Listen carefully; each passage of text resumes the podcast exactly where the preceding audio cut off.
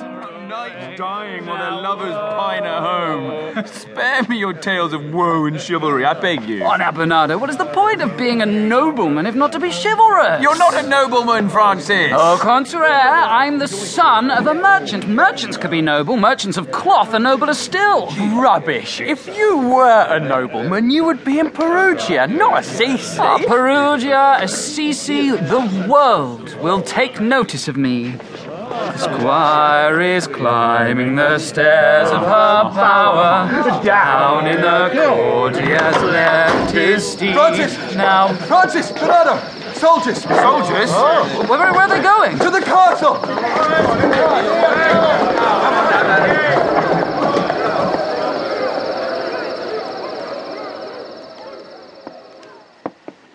Pietro, Pica.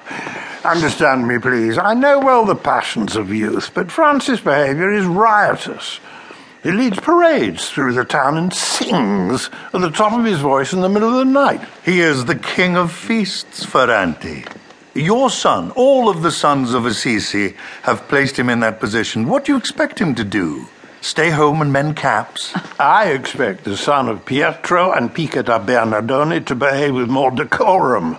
Tell him to restrain his, well, his enthusiasm, to be more sober minded, to dress himself with dignity, not with the outlandish outfits he wears, to behave as a Christian. I'm very sure that if it pleases God, Francis will become a good Christian. Oh, and until it pleases God, can you not persuade him to please you? Pietro, listen to me. I am listening, but he will not listen to me. Oh, let Pica deal with him. She is the one who dotes on him as if he is her son alone and nothing to do with me. Uh, my son was baptized Giovanni after the baptizer himself, a herald of our Saviour.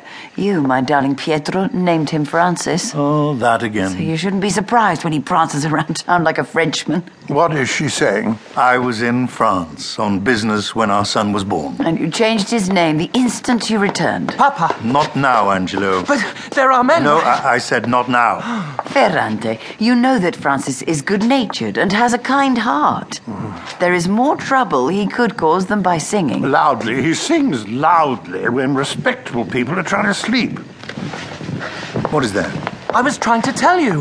Soldiers are marching to the castle. I'm sure it isn't Francis and his friends. They're loud enough. Soldiers. They stir everything up. Bad for business. Why would the Count? Don't honor that German with such a title. He is Conrad of Urslingen. No more, no less. He is no count, and certainly not of Assisi. soldiers.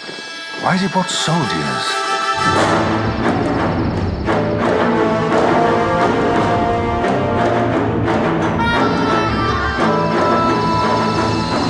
I loathe them. Give me a rock to throw. I won't hear of it. Look at them. I am looking at them. And I want a rock. I want a ton of rocks. I tear the boulders from the castle itself and heap them on Conrad and his German soldiers. It's not as if Conrad is there. How do you know? It's impossible to know who's there and who isn't. Would you wish to harm the children too? The young Frederick. Our next ruler, if he lives so long. Your Walter of Brienne wouldn't stand for this. These are the very soldiers he has driven out of the country. Why do you speak kindly of them? He's not speaking kindly of them, Bernardo. It's the idea of them he likes. A knight in shining armor on horseback, riding to To s- save his lost love. Yeah, save me. a princess. A knight rides to battle. He fights to win her, to deserve her. You're a romantic fool, Francis. Set yourself free and never trust a woman. Trusting the right woman is freedom. You're hopeless.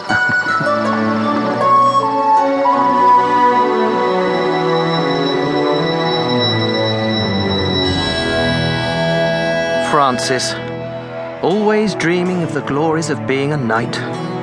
Oh, but that's too simple. A man who hopes to be a knight is determined, consistent. But Francis was always thrown about by the strangest inclinations.